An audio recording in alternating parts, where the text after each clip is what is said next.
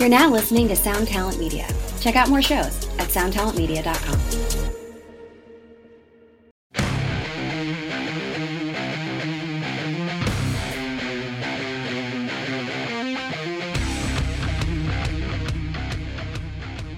Alrighty, welcome back to the Stateside Podcast. Today, I have a very special guest.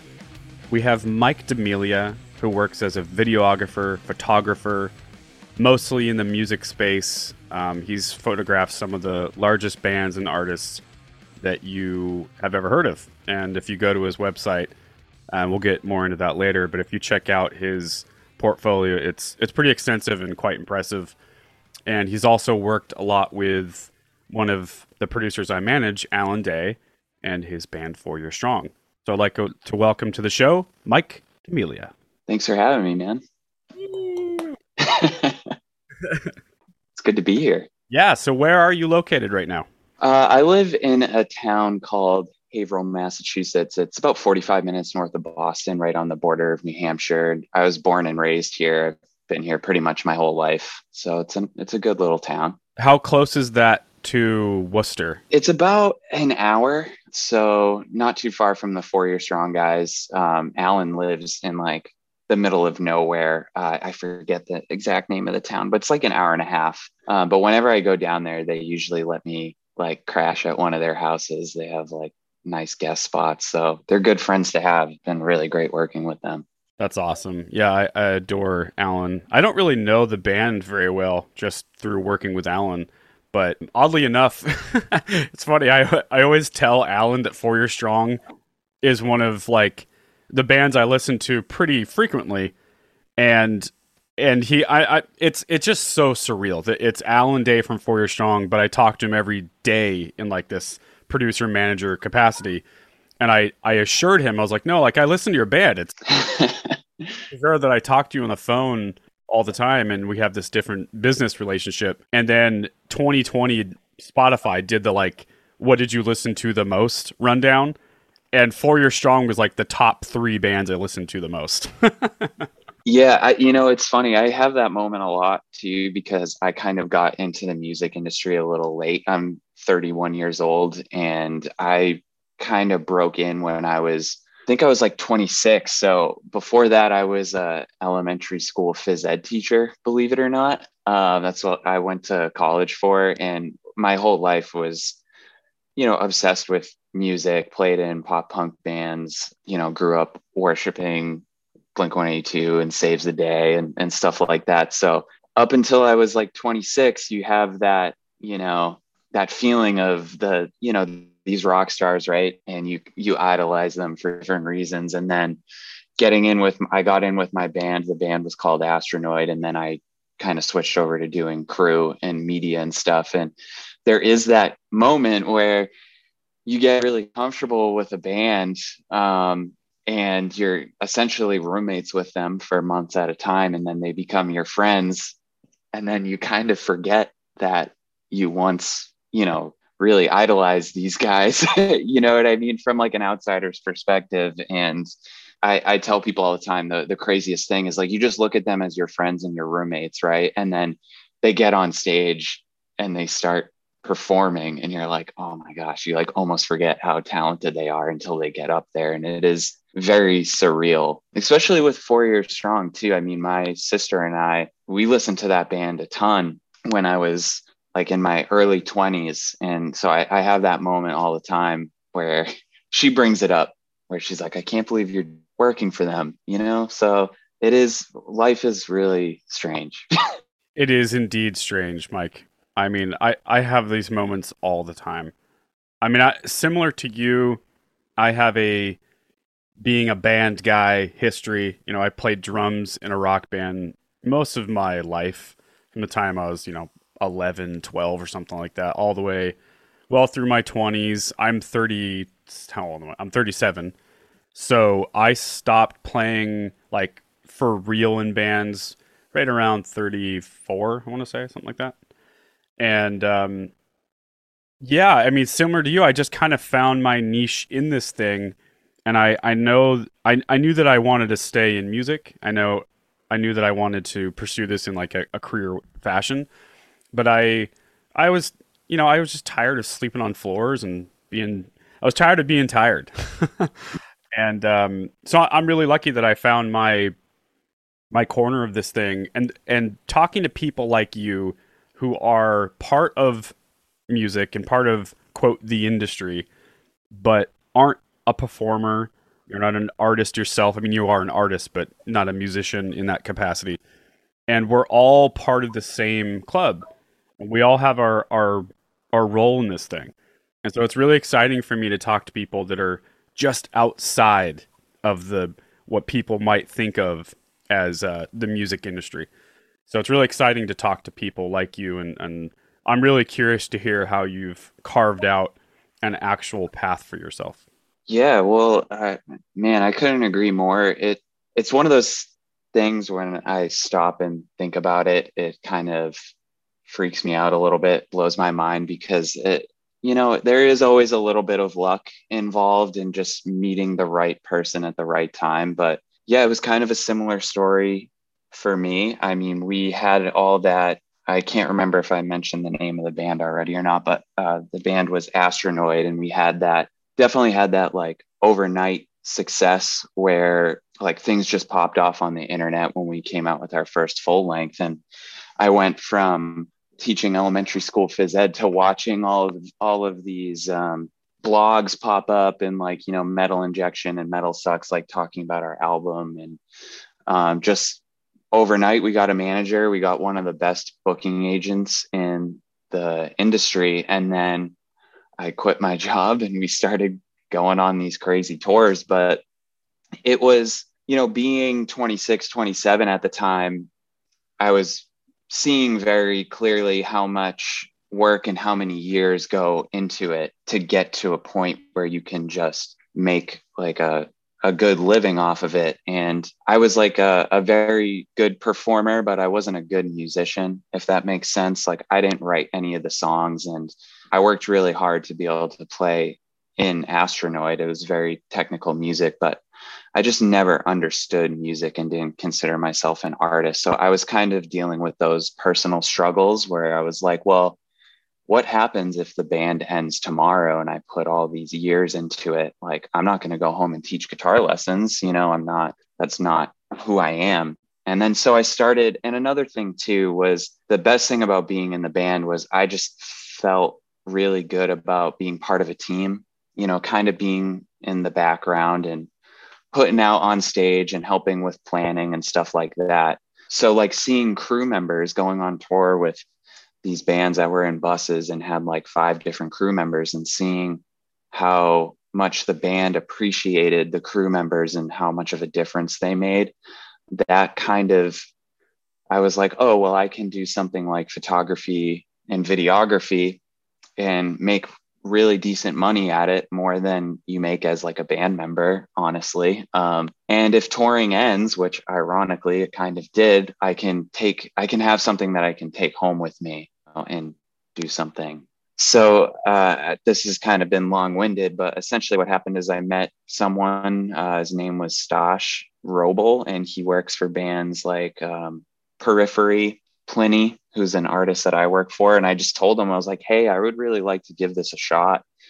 And um, I had two and a half years professional touring under my belt, and he essentially pitched me to the band Intervals and the Contortionists, and that was my first tour, and it was pretty wild. I mean, they really gave me a shot. I didn't even have a proper portfolio, and when I stop and think about it, I'm like, I had no business being on that tour, but they, I don't know, they gave me the chance, and Intervals kept having me come back and that's where I really got to like hone in my skills and learn and just keep getting more practice. And then all of a sudden I'm on tour with Memphis May Fire and As I Lay Dying and um, Four Years Strong. You know, it's just, it happens so fast. It's like you get a tour and then someone hears about you and then you're going on another tour. And it seemed to, it seems like it wasn't that long of a stretch, but it just, it was fast, you know? Takes one person to give you a shot. That's so exciting. What a what a cool story. And I think, you know, there there's a few lessons and then I have a question. So a few of the the lessons I kind of heard out of that story is A, finding something that you you don't just enjoy to do, but something that you like I think I can be good at this. That's that's that's first thing, and that's really important. Because like you mentioned, you were a proficient guitar player, you learned technical parts, you worked hard at it, you knew your role, but you also knew deep down in your heart, you know, like I'm not writing. I, I don't know how far I can take this, and if touring stops, wh- where am I? So you you kind of you you found your way. So that's that's really important. And then secondly, you decided instead of sitting on that feeling of I don't belong here and I have no right to be here, and you, you sort of jokingly said that, but I can tell what you really meant was I just want an opportunity. And you started to ask and you leaned on a friend and then your friend went to bat for you and then intervals believed in you. And by the way, what a great band to go on the road with. I can't think of a more entrepreneurial leader of a band. I can't think of a more like self-managed. I mean, I know he has a manager, but he's also really embedded in what they do and uh, from the merch and the designs of the merch, the dates, the type of venues, he's like part of the crew. And that was probably a really big blessing for you to have your first experience as a pro music photographer. For all those tours you went on, how are you I guess how are you making money? Like are they are they hiring you as like a contractor photographer for the tour or are you there paying your own way, like a lot of people have to, especially when they first start, and then you put together a portfolio and then you live off that. Like, so how, how does that work professionally and realistically as a photographer? Yeah, well, that's a really great question because I think it's important for some people that are either trying, mostly for people that are trying to make it as crew members. And just to go off what you're saying, you're absolutely right about Aaron Marshall and intervals I got so lucky. Uh, and his manager, Rich Fernandez, is probably the most genuine professional I've ever met and uh, has become a really dear friend of mine, someone who I really trust. And um, Aaron just like, he lets everyone do their thing. He trusts everyone in that band. And he wants to focus on writing and performing and he off like he offloads parts of his brain. You know he doesn't want to think about what kind of media he wants to put out. He saw what i did for the first time and was just like yes do that. I trust you. And that was a really great opportunity for me to be creative and kind of figure it out figure out what my strengths were. To answer your question when i was doing Astronoid, I mean, our guarantee was very low. And I, I don't, I feel like it's kind of um, in bad taste to talk about how much, you know, Astronoid was making and how much I was making, but I can kind of get into that. So the, the band, the guarantee was very, very low. And so we don't with there was five members in the band and all the money goes back into the band. So essentially you'll hear some people call it eating shit so you want to like make money off of touring, you have to eat shit for a couple of years. And if you're going to eat shit as a photographer or someone that wants to sell merch or a driver, you know, you do tours for free.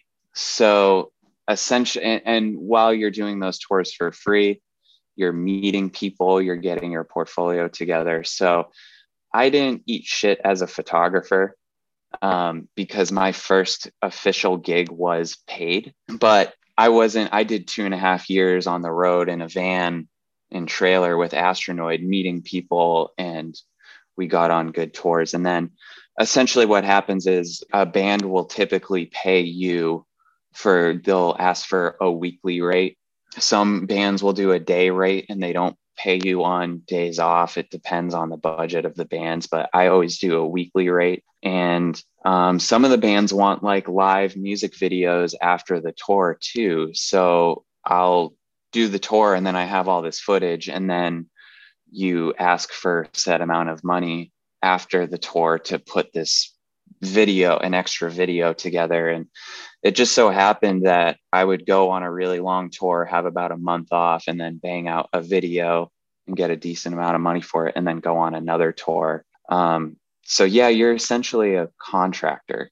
yeah, I guess like, you know, if if anyone's listening to this who wants to like get into it as a photographer and you kind of already have a portfolio, usually what I tell people is is you find like a really good tour and you try to hit up the opening band and they're not going to have any money. Their guarantee is probably going to be like $150 a night, believe it or not. If it's a big tour and you're going to meet people, you can offer to do the tour for free and then use that time to shoot the band you're working for and then shoot the other bands, you know? Um, I, I, I hope I answered your question there. I, I have a tendency to go all over the place. You answered more than my question. I, I think that's great. I, I think there's something in there that I think is an important lesson for anyone listening that wants to do what you're doing or wants to do what I'm doing or wants to be in a band or wants to start a podcast or a YouTube channel if you're an actor or start a business. It doesn't matter. This is the problem with being an entrepreneur or being in a band, doing your own thing, is that there's a, a,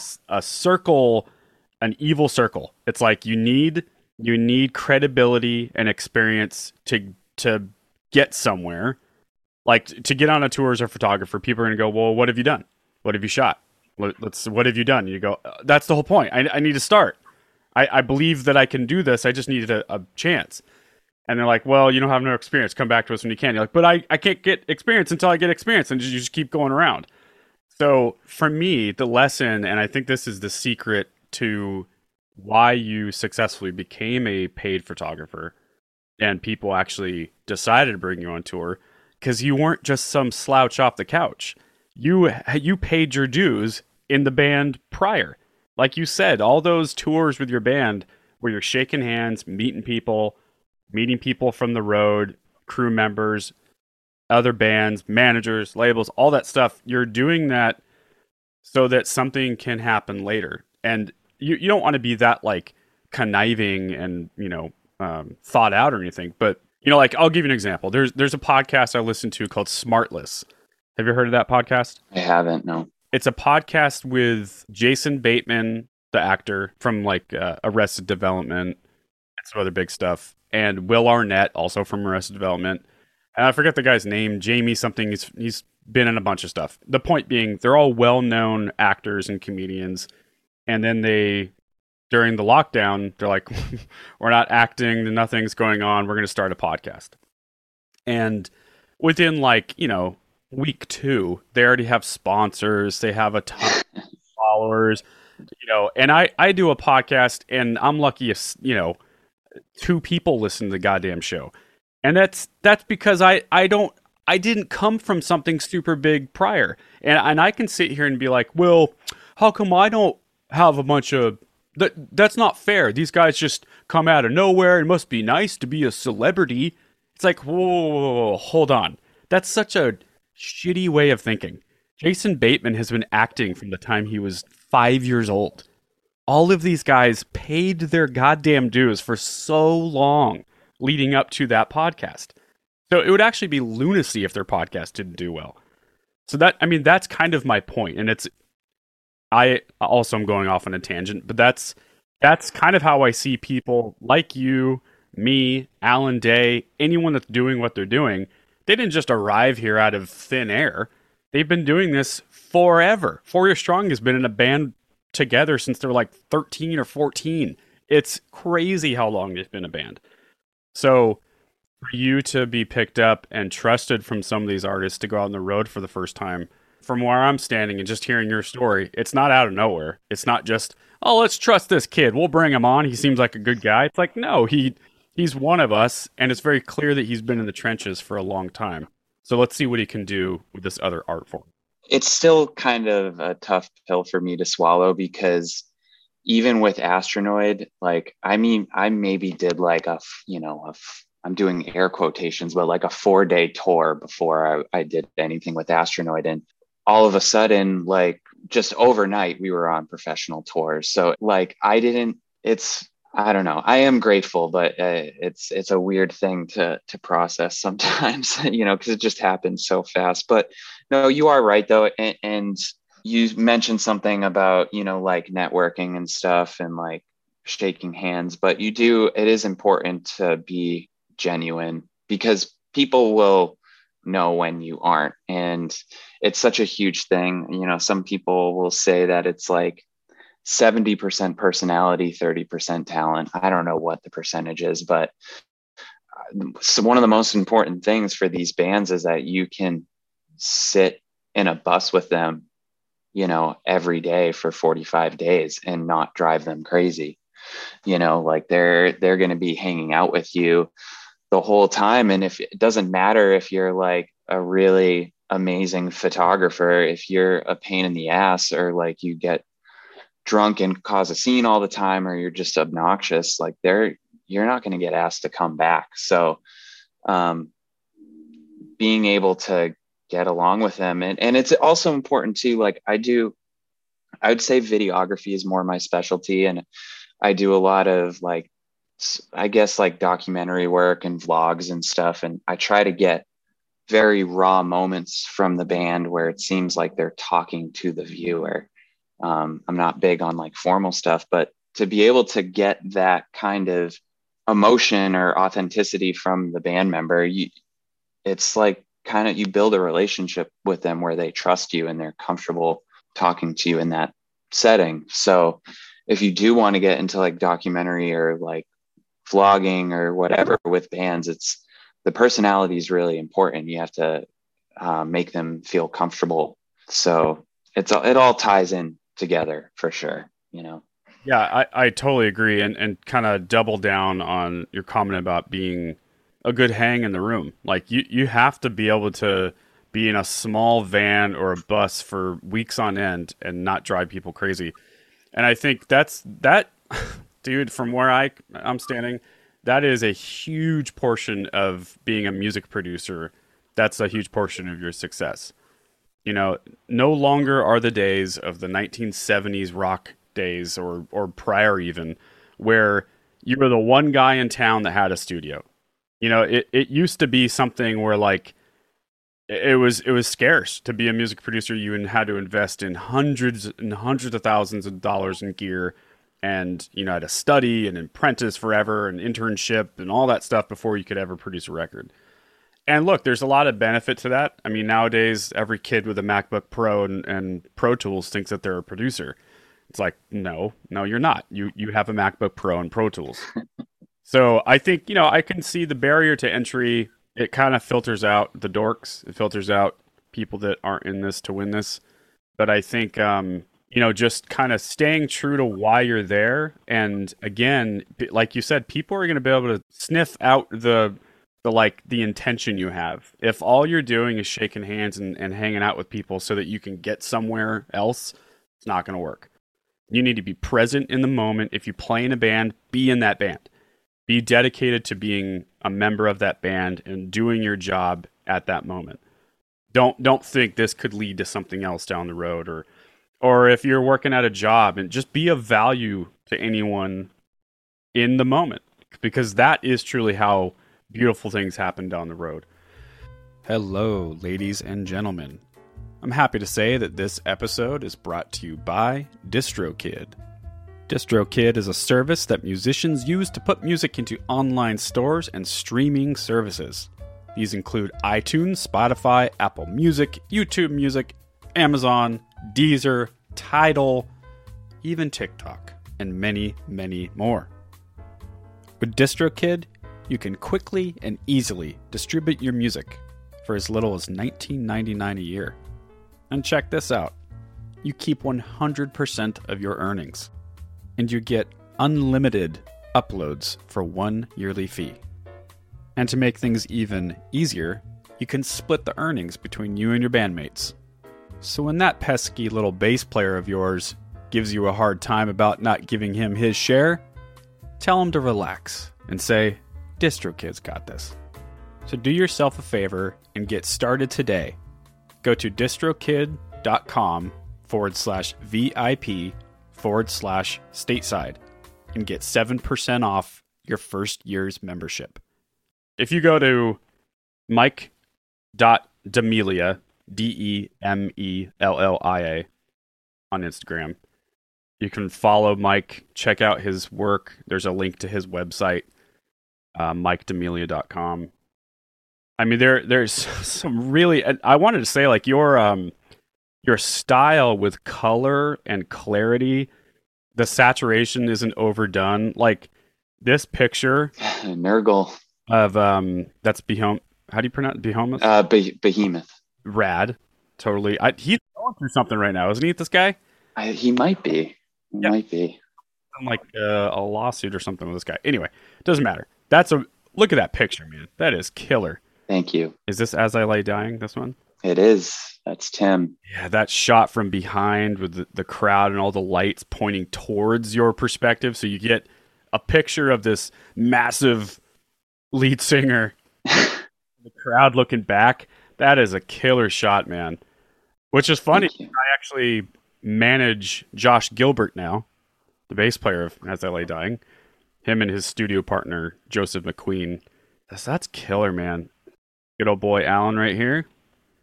I've used some of these pictures, by the way. Yeah, yeah, I saw that. That's awesome. Yeah, this one is just killer. So when you do video stuff, because I know you helped Four Year Strong with their live holiday special.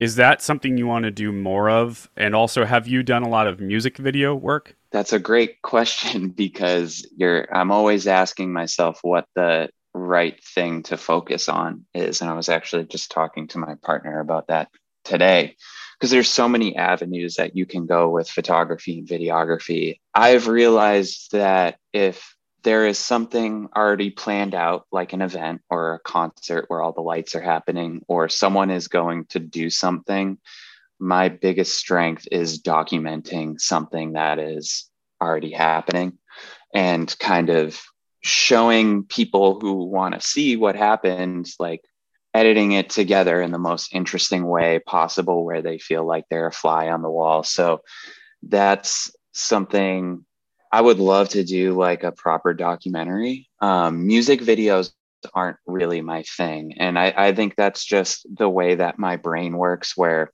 you know, maybe maybe down the road I'll kind of get into it a little bit more and learn some stuff about it. I'm sure I could handle being a DP on set.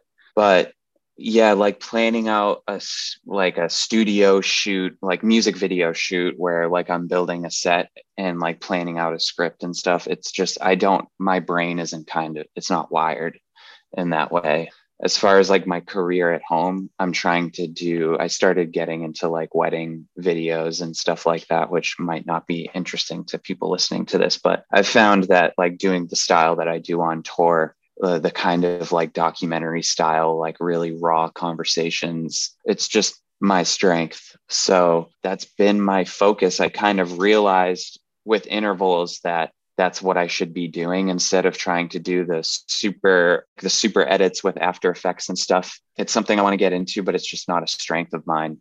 And we saw the most success when I was just showing everyone at home what was happening on tour behind the scenes. Um, Why do you think your strength lies in sort of being a fly on the wall and showing showing the audience at home what you're seeing in person?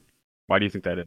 I really don't know, James. I I just I started doing it naturally. It was kind of one of those things where, you know, you see like I it was always confusing to me like seeing someone play guitar write an album or a painter just fucking paint something amazing and you're like, how do you do it? And they just go, "Oh, well, I don't know. It just comes to me." And I'm like, "What what's in their head when they're doing that?" You know? And with I'm not comparing myself to an amazing painter or like, you know, a Grammy award winning artist or anything like that, but when I'm putting like these vlogs together, these like kind of mini documentaries, when I'm just editing it, it just makes sense to me.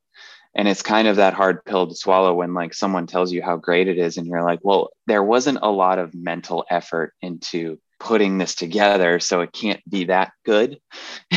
you know what I mean? Because I feel like I didn't have to strain my brain too hard to do this. It just I think it comes from my like watching tons of movies or documentaries growing up and you just have those things that you don't realize that you retained on how something should be laid out and i think too just getting the band comfortable with you like one of my techniques that i use is i, I always have the camera on And I make sure that when I'm filming someone and asking them a question, I talk to them the same way that I would if the camera was off. So essentially, when they're talking to the camera, they're actually just having a conversation with me. And because I still have that, like, you know, it wasn't too long ago where I was just living a normal life, didn't know any like professional musicians, I can still tap into that, you know, Mike in his mid 20s who still like would what would I want to ask this person as a fan? And like, sure enough, most of the bands that I've been working for, I was a fan of them. So it's, I think it's just a combination of that stuff. And um, I guess the last thing I'll add is just, I feel like some people like that, as far as like tour documentaries and vlogs, you see all the same shit over and over again. It's like, you know, the guy's about to go on stage or like them on stage playing. And, you know, like think of like James Hetfield. I'm sure there are people that would love to just be a fly on the wall and see what James talks about to someone when no one else is in the room. So like sometimes like as dying is a perfect example. Um, there were times when we did our India and Asia vlogs where like I would put moments in there where it's like Nick and Josh just having a conversation about something completely random for 30 seconds.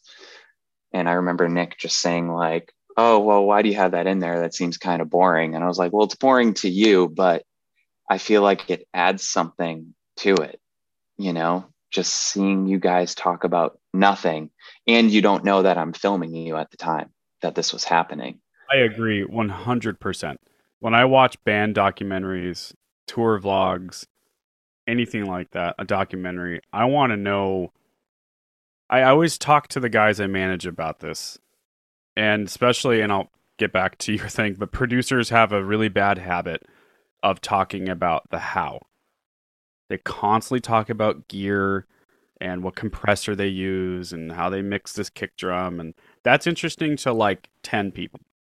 They don't know it because their entire peer base is people who are dorks like them and want to hear about audio all day. Now, to the people that want to work with them, the artists, the singer, the writer, the creative, they want to hear about the why. And I think it's the same thing with bands. I couldn't agree more that Josh and Nick from As I Lay talking about some random thing is far more captivating and, you know, profound to me than like going over the set list and uh, there's just all the same shit you hear time and time and time again in all their interviews. What was the influence for making this record? And why? have... no, it's just like the same thing over and over and over. So I think it takes a real talent not just to pick up on that conversation, but to also filter it through not just you, because you in real time are observing this thing happening, but then you also have to use your camera and get in a way and run it through the filter of people behind you, the audience, being able to pick up on what you, the guy in the room, are picking up on. So that that takes a lot of layering and for foresight to, to kind of to know ahead of time. Like I got to jump in here and make sure I'm I'm documenting this moment in this way. A without ruining the moment to make it still seem authentic. So all those strategies you just talked about are super helpful. Always have the camera going always communicate with the band the same way. Don't be the okay now the camera's on guy, and then now I'm Mike when the camera's off. That's a recipe for disaster. So, yeah, I want to just kind of commend you for for focusing on all the ancillary stuff that maybe the band doesn't think is interesting, the subject doesn't think is interesting, but I assure you, we the audience do. Oh, I appreciate that, man. It's kind of honestly like when I'm doing these videos, it's like sometimes if you think about who's going to be watching them or possibly how many people are going to watch the video, it you'll get very stressed out. So what um, I kind of like selfishly do these videos for myself and for the band members as well, where it's like I treat it as like um, I've had a, a colleague of mine refer to my videos as like cinematic home movies, and I kind of realize it's kind of accurate because I'm doing this to 20 years from now.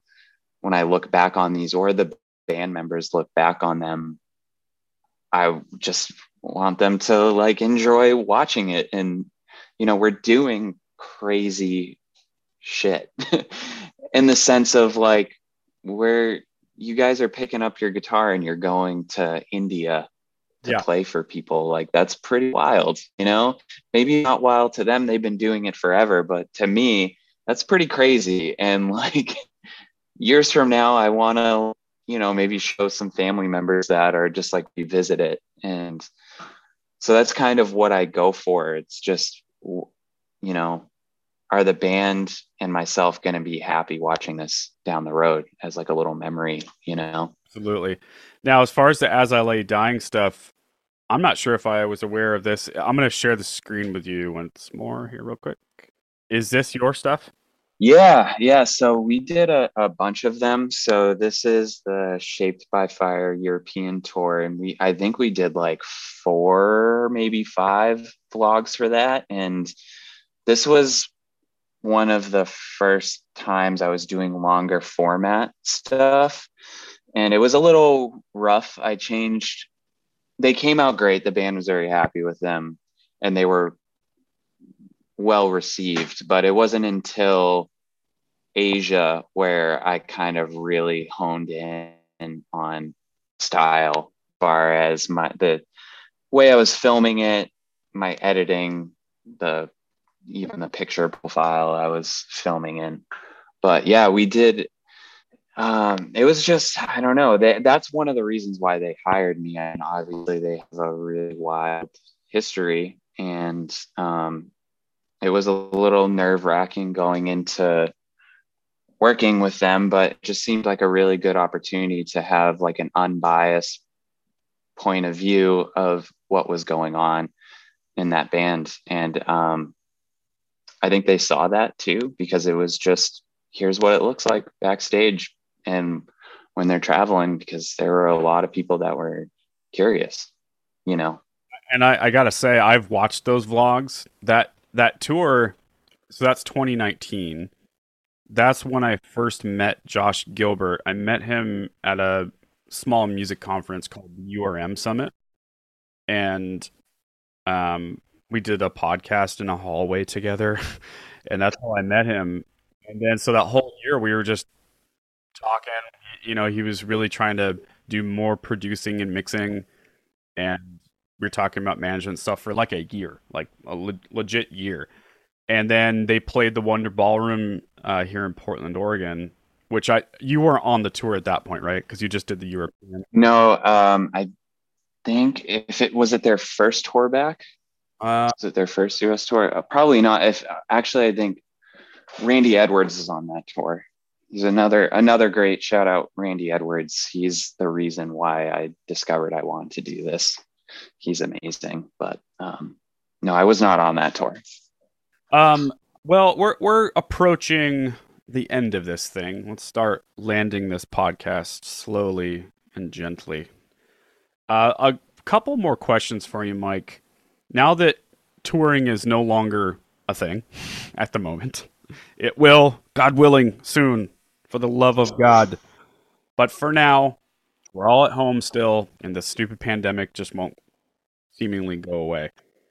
Um, what what's kind of your your tips and recommendations to an an up and coming photographer, videographer, someone that wants to do what you've done?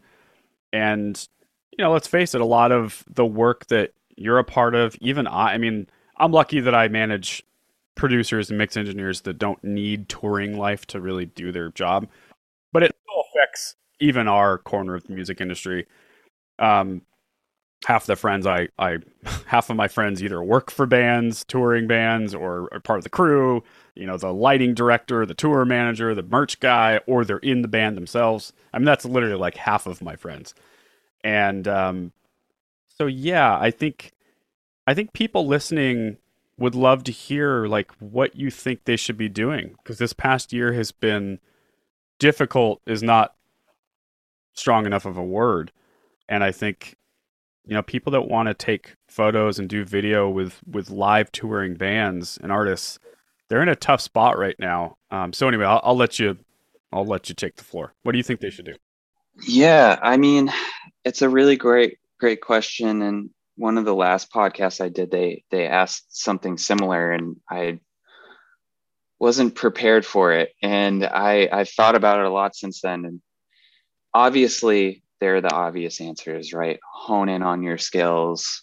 You know, touring isn't an option right now, but I think that um, the main thing is like don't put your eggs all in one basket. The guys, especially with the way music is set up now. I mean, a lot of these successful bands, I mean, you look at a band as big as Mastodon, right? I guess that's a, we can use them as an example. The, uh, I, I, one of the guitarists was talking about how, you know, like he supplements his income with like real estate stuff, you know?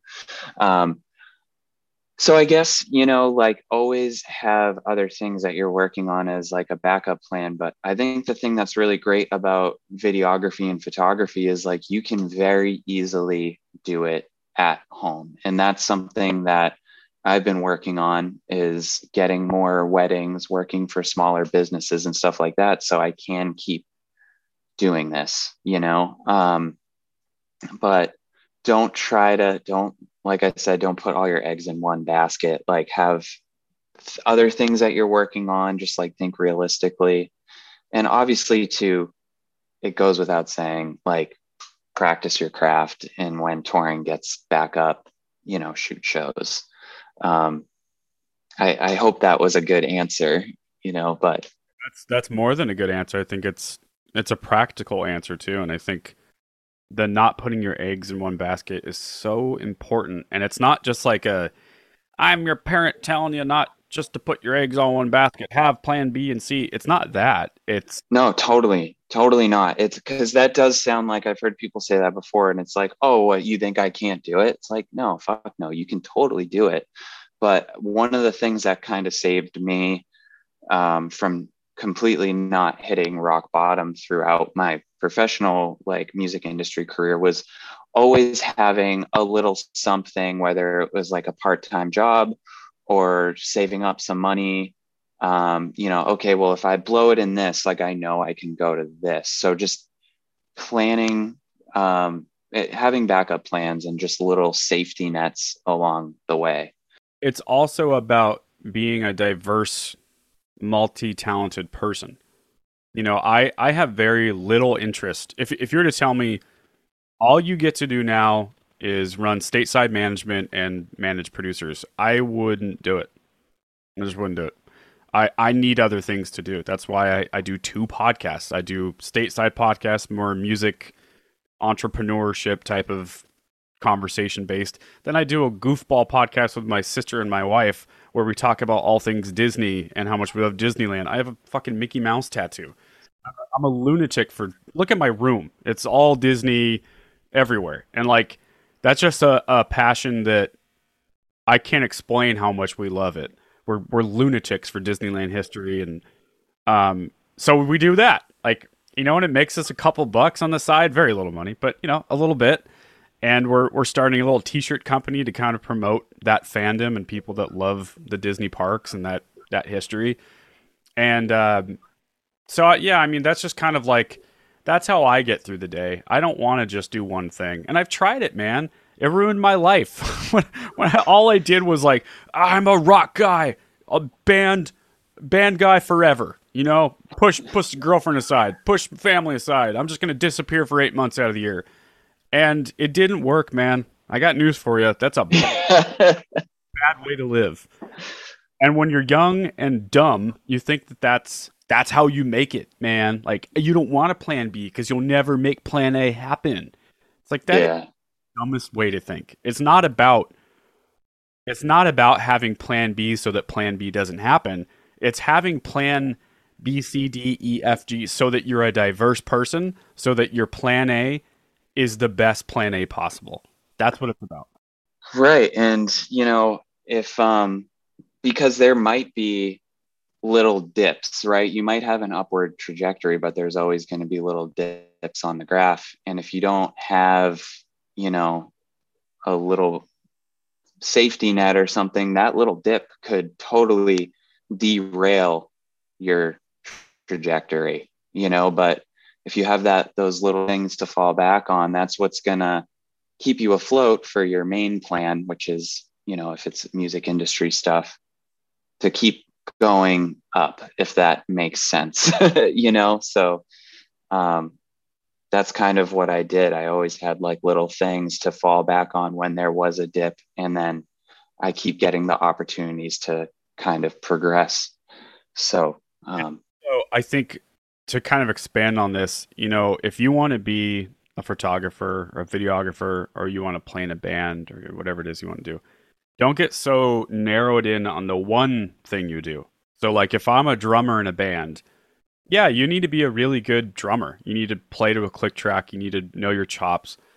But then also, like, what else can you do in music? Maybe scoring for film is something you should be doing.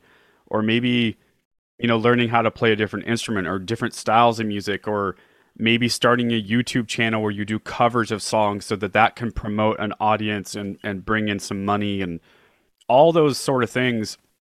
Like, for example, I have a friend who also loved doing video work, mostly video stuff, less photography. And when he didn't have any work, he would just go and like get drone footage or just uh, steady cam shots of Oregon because we live in Portland. So just like beautiful scenery. And then he'd put like a minus the bear song to it in the background. And he, just for his own thing, he'd show us and like really cool transitions. And he would just practice his editing chops, you know, uh, transitioning into different clips. He would just do stupid shit like that all the time. He had an aquarium that he would pour like different thickness of liquids in to make it look like like a tool video, you know. And he has camera all uptight to the aquarium, and he was like 16 when he was doing all that. And that's there was no reason for him to do it other than just practice. He just wanted to get a camera, run around, get some footage, add some cinem- cinematic vibe to it, learn how to edit instead of waiting for that I am a client and I hired you to do this thing. Like no, go and practice. Go fumble around for a long time. And I think that this whole space when there's not touring and quote the world is shut down, the truth is the world is not shut down. There's parts of society that are shut down, but you still have your own independence to go out and practice. You still have your own, you know, um, freedom to to practice the thing that you want to be good at, and you can do that in many ways. So I I I think you're spot on to to encourage a diverse, you know, plan A, B, C, D, and and don't just get bogged down in one thing. Yeah, well, thanks, man. I I, I totally agree. It's just it seems like the right way to go about it. You know. Yeah, man. Well, uh, what are you most excited about when things do get back to a quote sense of normalcy? Geez, I don't know. Uh, all of it. You know, I, I miss I miss my tour family and um, just who knows what normal will look like. But I, I do miss being on the road and, and one of the, I think one of the best things about touring is like that sense of like checking off boxes and like going to all these places in such a short amount of time and the accomplishment you've the sense of yeah accomplishment that you feel when you finish a tour you know um, and just shooting shows again man I, I do miss it are you optimistic about the future for for live music and touring?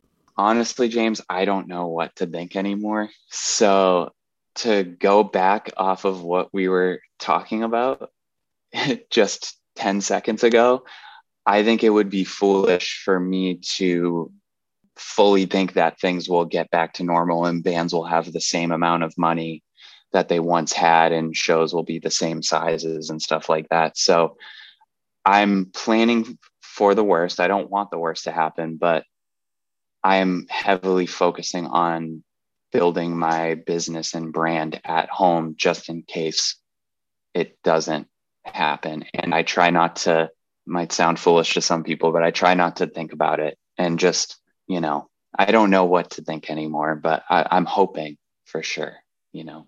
It's it's a fair way to think, Mike. I I also don't know what to think anymore. I mean, I every time I've gotten my hopes up about things, it, it seemingly just goes away. But I here I will say this. I also don't really know what to think, but I I am definitely hopeful for the future because I think we will find a renaissance in live music, in people wanting to travel, explore, having real human experiences. I think that's why you know, in 2019, Disneyland, for example, had like record numbers and record interest in from well all people that you wouldn't expect. You know, people that didn't grow up with Disney, don't give a shit about the movies. They just like the park because I think it's very Instagrammable, right? It's a very social media heavy place. There's there's a lot of jealousy invoked of like taking a picture in front of the castle or a tag a ride that you're gonna about to go crush. That's all a very modern way of traveling.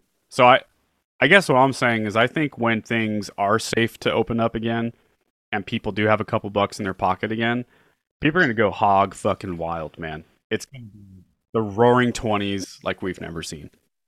That's what totally. I'm- and I, I think I should have uh, uh, elaborated on that. I'm not so much worried about people wanting to. I'm not worried about people wanting to get back to shows. I think everyone's going to get back. I, I'm. I guess my deep concerns are regulations and how many people are going to be allowed into shows and stuff like that. You know, so who knows? But when the first like full concert pops off, whatever it is, I'm sure it's going to be insane. I agree. I agree. All right, man. Well, let's uh, let these people go. Where can they find you? Um, you can check out my website, mikedemellia.com, and I'm on Instagram at mike.demellia. And you can find a lot of my vlogs on my website that we talked about. And um, there's some music videos up there as well. And feel free to give me a follow. If any photographers want to talk shop or, you know, want me to elaborate on some of the things we talked about here, I love talking about this stuff. So feel free to reach out to me on Instagram. Mike, a lot of young artists and bands follow this podcast as well. If they if they wanted to hire someone like you, is that the best way for them to find you? Is through your website or Instagram? Instagram, email for sure. Absolutely. Alrighty. Well, dude, I've wanted to talk to you for for a long time now. So why not do it with a recording and a way to publish it? we talk these days. Uh, but yeah, I do appreciate your time, Mike. You're a killer dude, and Alan Day speaks very highly of you. And if he if he vouches for someone, then I I definitely will vouch for them. Well, thanks so much for having me, man, and have me back when you get when you if you run out of guests. I'd love to talk more, and I really appreciate it. All right, I appreciate you, man. Well, have a good rest of your day, man. Appreciate it. All right, you too. See ya. Bye bye.